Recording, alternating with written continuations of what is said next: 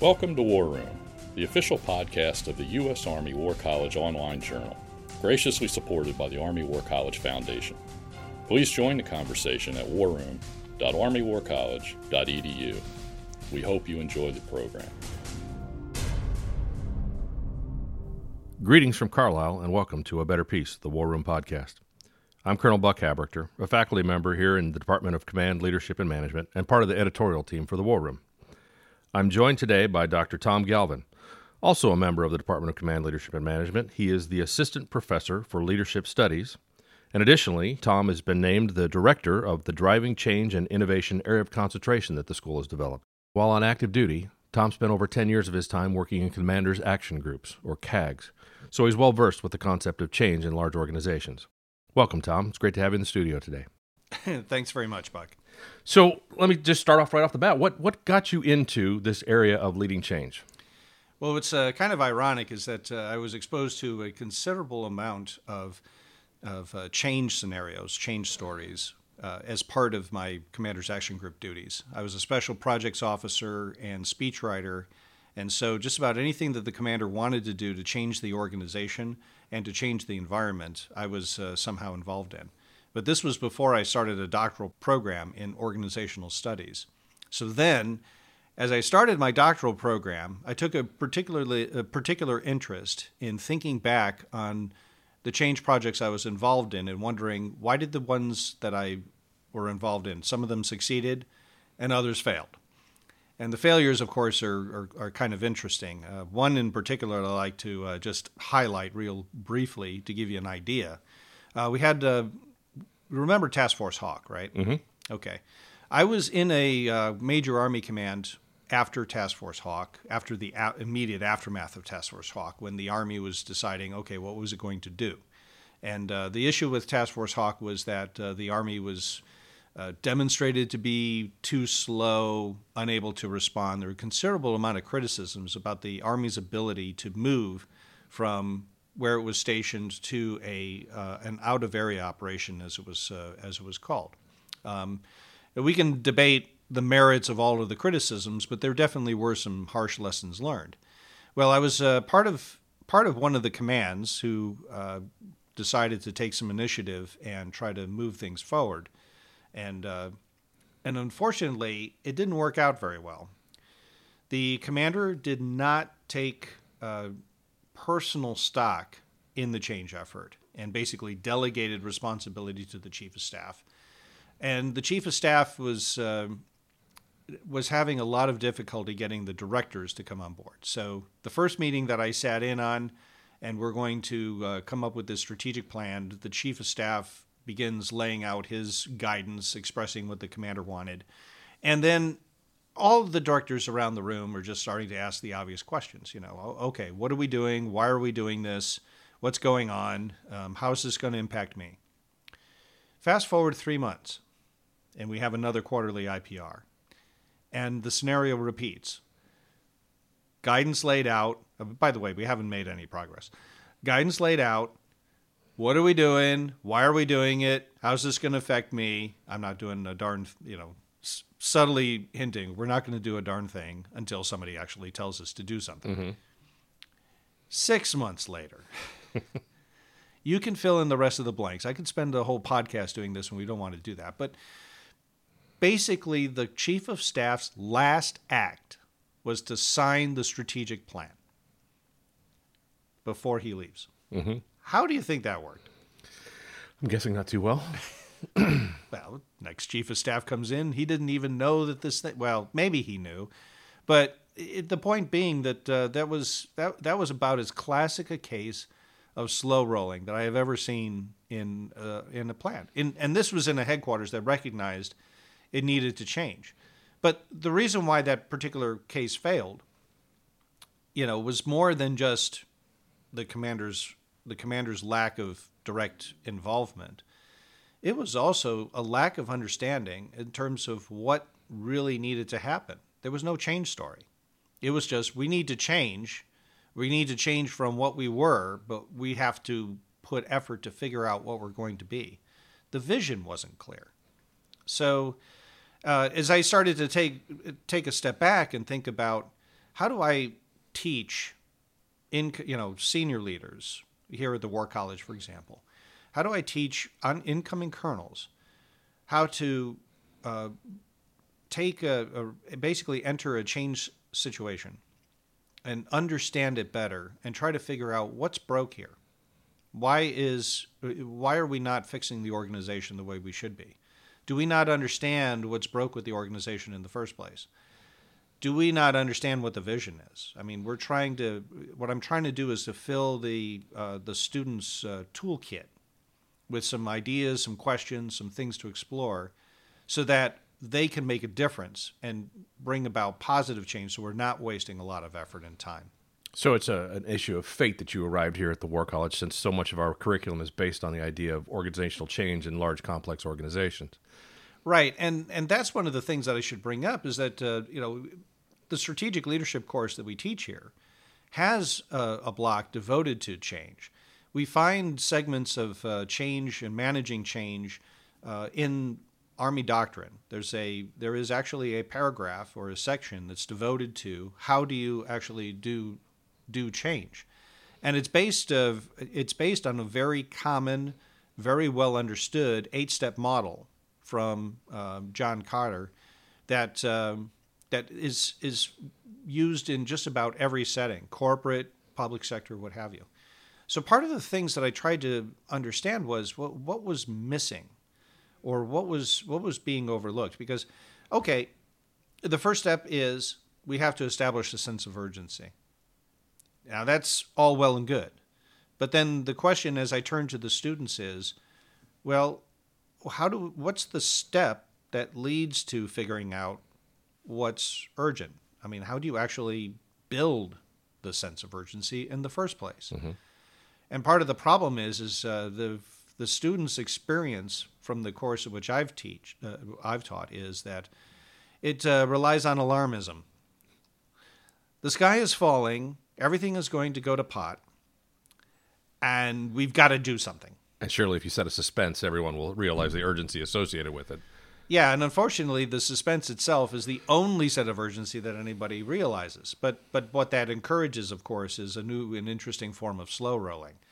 Okay, we'll we just fill out these slides, hand it to the commander. We'll all stand there and take a take a beating, and then we'll go on to all these other more important things over here.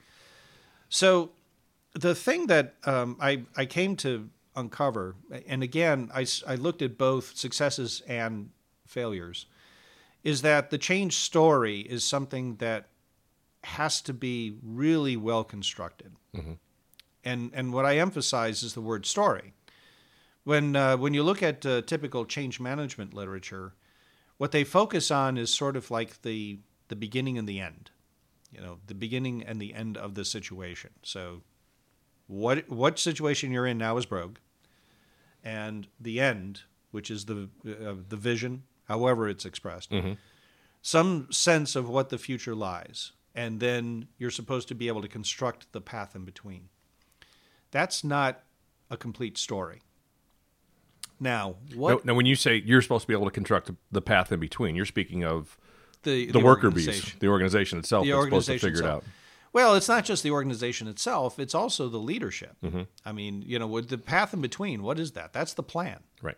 That's the plan. The plan determines who's going to do what, how are you going to coordinate the mechanisms, and how are you going to understand what progress is. And by the way, also, how are you going to measure progress, which uh, a lot of times winds up being quantitative and uh, easy, easily grasped and tangible, but actually may not have very much to do with achievement of the vision. So you end up measuring what you can measure and you do a lot of busy work, but don't necessarily go as far as you think. Mm-hmm. But the change story, if if you want to if you want to understand it, and I took, by the way, I took fiction writing classes. Okay. So my I come across the uh, come, my approach to this is a little bit different, perhaps, than your typical organizational studies uh, person. So the the key, the thing that makes it a story is is choice. Okay, what they tell you in a fiction class is that a good book puts tension on every single page. That's what captures your attention. And so what you have to do is is put the story at the point of tension. And the point of tension is the choice in front of the organization. This is an inflection point, the fork in the road, of which let's just say that the organization, in most cases, the organization is already going down one path, already heading in one direction, which is going to lead to something that is worse than the current state. That's what I call the undesired future state. Okay. Okay. And so then the choice is the presence of an alternative, which is the preferred alternative. But the uh, but the key is in order to make this compelling, in order to in, in put the sense of urgency in, this has to be a, a com- it is it, it has to really drive tension in the mind of the leader that if I don't act now, then I'm going to be stuck down the path to the undesired future state. Okay? So the tension in the choice is what makes it compelling. And of course, going down the right path is going to produce the desired future state. Right. So now you've got undesired and you've got desired. So part of the problem is is that if if you rely on alarmism to express the undesired future state, who's going to believe it? Mm-hmm. Who's going to believe that there's really much of a choice?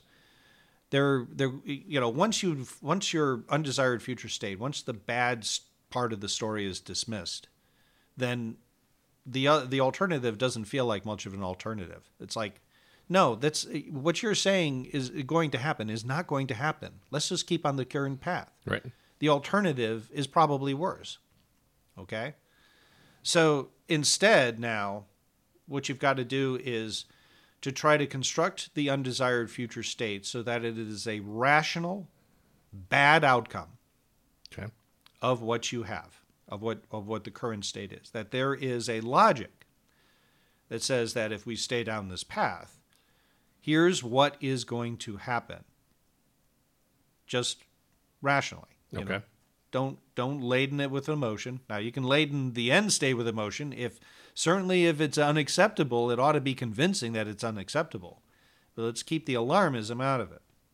And then then of course you use the same language you know the same factors that are going to go bad on the in, in the current option you then present how the good alternative is going to lead us lead to better Okay. alternatives so a key is is that if your if your current state you have certain factors that you have described as being un, unsatisfactory those are the same factors that should appear in both of the outcomes you know one with them getting worse one with them getting better Right. so that there's alignment because otherwise if you if you say that or or if you couch the uh, the negative outcome completely differently from the positive outcome then people are not going to understand the choice in front of them okay? They're not going to understand why we have to make this choice. It's why why your choice? Why not some other alternative? Or why don't we just modify the path that we're on or other things? So once you can get those elements together it's a little bit easier to express the urgency because then people can be convinced that going down the current path is going to lead us the wrong way and we must consider a, a viable feasible suitable alternative So, in my simple mind, uh, as you're as you're describing this, I mean, you're talking a path and using these terms. I, I envision coming to a fork in a road, and a fork to the right takes you into the dark forest, which is the bad outcome that you don't want to be on. The fork to the left takes you to the the bright and shiny meadow. What what gets you once you've decided to take that path? What is it that maintains that urgency in that process, going down the, the good path towards the, the shiny meadow? And that's a that's a very good question because this gets into a, an important difference between change and transition. Okay, um, transition is the emotional state. Now, uh, transition undergoes phases unto its own, in which now when we say that we'd start going down the path, now we're we've moved to we've made the choice and we're going to we, we've got a plan in place, Right. And we are following the plan. Right. Now, the first ti step that you go down the plan, it's going to necessarily involve breaking from the past Okay. before the future is constructed. You see what I mm-hmm. mean? Yeah. So you've got to stop some habits, but the the new habits or the new way of doing business may not have necessarily cooked in yet. There's uncertainty. There's there's always a lot of discovery learning in this, and every step you're taking forward down the path, you're looking behind you at the green at the green meadow you just left. Right? It's it is that that uh, oh those old ways suddenly look a little bit better. Maybe this because this is scary, and then you know, and there's all sorts of literature out there, uh, transition literature that talks about this scary middle phase in which you you you see the vision in front of you, but all of a sudden the rocks and the barriers in the path start to appear, and you are having more and more difficulty letting go of the past until you can really see the future, you know, the the future come into focus and the barriers start overcoming and the new ways of doing business start to make a little bit more sense. So a real challenge there is you have to have um, you have to have champions and you have to have leadership involvement. I mean, invariably, the the change efforts that were more successful had greater leadership involvement from the commander through the leadership team to the director level. There was it's, there was unity within the leadership team. The less unity there was, the greater chance that there were those bumps in the road, and the members of the organization uh, were probably more likely to question the commitment of the leadership to the path, which again, you know, it, it's not just a matter of say going back, but it's also you also don't if you're going down a particular path, you don't want new weird workarounds to start popping up that relieve the pain on the members, but then ultimately become dysfunctional and divert your attention from the from the vision. Right. So these are the drivers of the wagon train that just keep pushing them on as, as they break wheels and, and keep hitting ruts in the road that just keep them heading down that focus down that path towards the, the shiny meadow, Absolutely, the new shiny meadow. That's right. You mentioned uh, you mentioned literature, a lot of literature about transformation, a lot of literature about change. I, I'm going to presume that not a lot of it necessarily was written written by anybody in the DoD, and the majority of it's outside from what we would probably consider business practices. Um, you know, we get a lot of pushback a lot of times from students as they come in because we do introduce different types of business models and things like that. And the question always is, what does this have to do with us? What's the relationship and how does that work? What's the context that we're talking about when we're talking about change in the military? Yeah, and that's a that's an excellent question, and I received that uh, pushback as well. Uh, first off, uh, there's actually a lot less difference between a private sector organization and a public sector organization, of which the military is. There's also not that much difference between, say, a professional organization, which the military is, and a non professional organization, such as a commercial sector. But if you recognize what the differences are, they can be very, very helpful. Mm-hmm. So, for example, in the public sector, what's what's the measure of success? I mean, excuse me, in the private sector, what is the measure of success? How are you measuring? How are, how are corporations measuring each other? Profit margin. Profit margin. Okay, and so the basic unit of analysis is the dollar. What's the unit of an basic unit of analysis in a public sector organization? Uh, efficiency? Program. Okay. the program. Okay. Now, efficiency is measured by the program. So the idea of the program is is that you you uh, your legislature assigns resources and authorities together in a block, and and the euphemism we like to use is the color of the money. Mm-hmm. Okay, so your efficiency is therefore defined as how much of that money is spent to achieve the designated purpose for the legislature giving you the money. Okay. Okay? It's a different thought process, but it is still a thought process. So, in a military context, when we talk about efficiency, we have to couch the meaning of efficiency and how we measure efficiency according to programs as opposed to raw dollars Okay. okay? Because ultimately, if the raw dollars change, that also incurs a transaction cost from one program to another. Right. Now, that doesn't make it any more or less complex or anything. It's just a thing.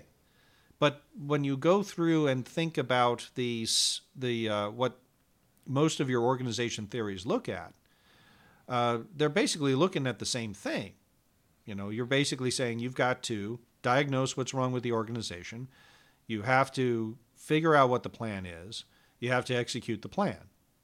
The only you know the only difference is how are you measuring things along the way? Mm-hmm. But the process of following what the literature says are good ideas about change is the same between the two. So that's that's one example. In the professionalism side, professional organizations uh, put a lot of stock in their effectiveness and in the ability to sustain its domain of expert knowledge is paramount. It's the same thing. It's just it's it's different from the corporate uh, corporate organization, but the fact that you have to do that as part of what you do as your mission is just a factor in the context. What you do in order to make a change effort work is still actually the same. And the professional side, professionalism side, it's about identity, it's about sustainment of knowledge, and it's uh, it's about effectiveness. Effectiveness being paramount. Okay. Public sector professional, of course, as we know from uh, Don Snider's work, can come into conflict. And that is one of the many ways in which change in military organizations becomes hard. So you have to synthesize the efficiency requirements of being a public sector organization and the effectiveness requirements of a professional organization. Okay. And that synthesis becomes the tension that drives your change story.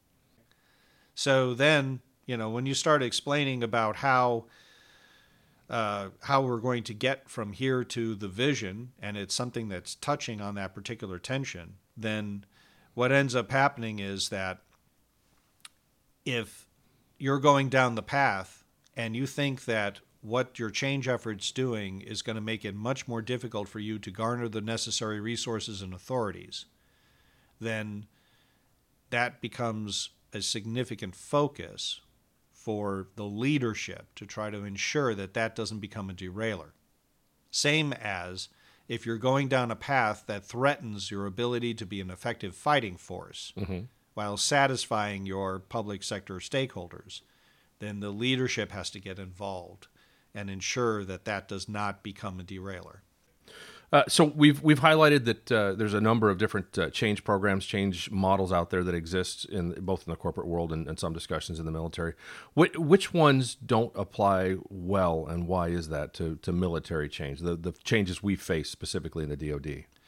Well, I'll tell you one that uh, if you look at the change management, uh, the popular change management literature out there, the thing that they, I disagree with the way that they treat resistance. The typical way of doing so is to treat resistance and the resistors like a bug to be squashed. Okay, uh, resistance is bad. Get you know, steamroll them is is sort of the message, which I find uh, not only do I find wrong, uh, but uh, there's there's a significant body of literature that's come up in the past 10 to 15 years that has really taken a much more nuanced look at resistance. And the operative term now is ambivalence. And you can think about, you know, ambivalence as actually being a good thing because it recognizes in in organizations as large as the military, where you're talking about, you know, more than a million people, you're going to have complexity. You're going to have competing views. You're going to have competing priorities. You're going to have challenges in taking a single vision statement applicable across an entire service and convince everybody in the organization that that is the correct vision. Because everybody is going to have different opinions as far as uh, what the vision means to them. So, ambivalence is being studied as sort of gradations of and different types of misunderstandings, misperceptions, differences of opinion, differences of commitment mm-hmm. of organizational members. And I would say that the more that we attune senior leaders to that, because I, I would just say as a blanket statement, there is no such thing as a real strategic change effort that avoids criticism, that avoids controversy. Mm-hmm. It just doesn't happen. I mean, that's the nature of a wicked problem. And at the senior levels, we're trying to we're trying to guide an entire service through a wicked problem, a wicked internal problem. So rather than treat it as something to be squashed, it's got to be something to be understood. It's information and learning that needs to take place so that the plan can be made more feasible, more suitable, and ultimately more acceptable. But totality, you know, just don't count on it. It won't happen. So, is the goal to uh, to turn that ambivalence in the people and the resistance that you run into, or is the goal simply to educate them and make sure they understand they're a part of the process and their their concerns are heard? Both. Okay. Both, and it'll depend on the context. You know, some some cases are going to require steamrolling. Let's face it. If you have an organizational problem, like the sexual harassment and assault, um, there's not very much room for ambivalence. Yeah. Okay.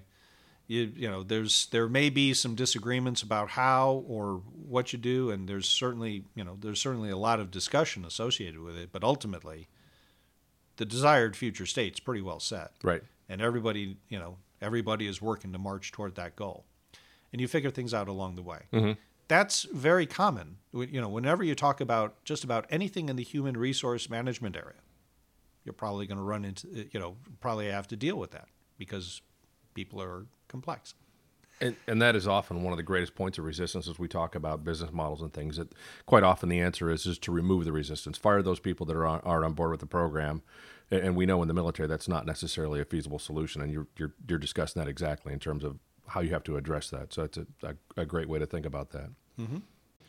Okay, so in support of uh, the elective that you've done for years, and now this new area of concentration that is the driving change and innovation, you have developed a new primer. That's correct. It's called Leading Change in Military Organizations, and it's an attempt to uh, to take the uh, the Leading Change course that I have and and assemble. I don't want to call it a methodology. I want to be careful about saying that I've got a new process that's going to fix everything. So what I did was I I assembled a whole wide range of organization theories, put them into the military context, and established what I would call a more of a line of questioning. Rather than telling folks what to do, it's about how to think about a problem because there is really no such thing as a single process that's going to be applicable across all change. Uh, there's too much differences in context and too many differences in terms of just you know different uh, different organizations have different needs. So what I do is I walk them through from from a di- how do you diagnose what's wrong, how do you write a vision statement. We do a lot of literature out there that tell you what a good vision statement looks like, but very little out there that actually tells you how to write one. So we do that and uh, build the plan and then sustain the plan. Because another thing that's uh, actually a bit missing from uh, change discussions, you know, we focus a lot about uh, how does the change agent start the change effort. But our graduates, they're going to leave here and they're going to wind up in high level commands and they're going to be swimming in change that already is ongoing and they're trying to figure out how to navigate it. There are dozens, if not hundreds, of change efforts going on at various levels at echelon across the Army, much less, you know, and, and then, of course, the other services and the joint community and the Department of Defense.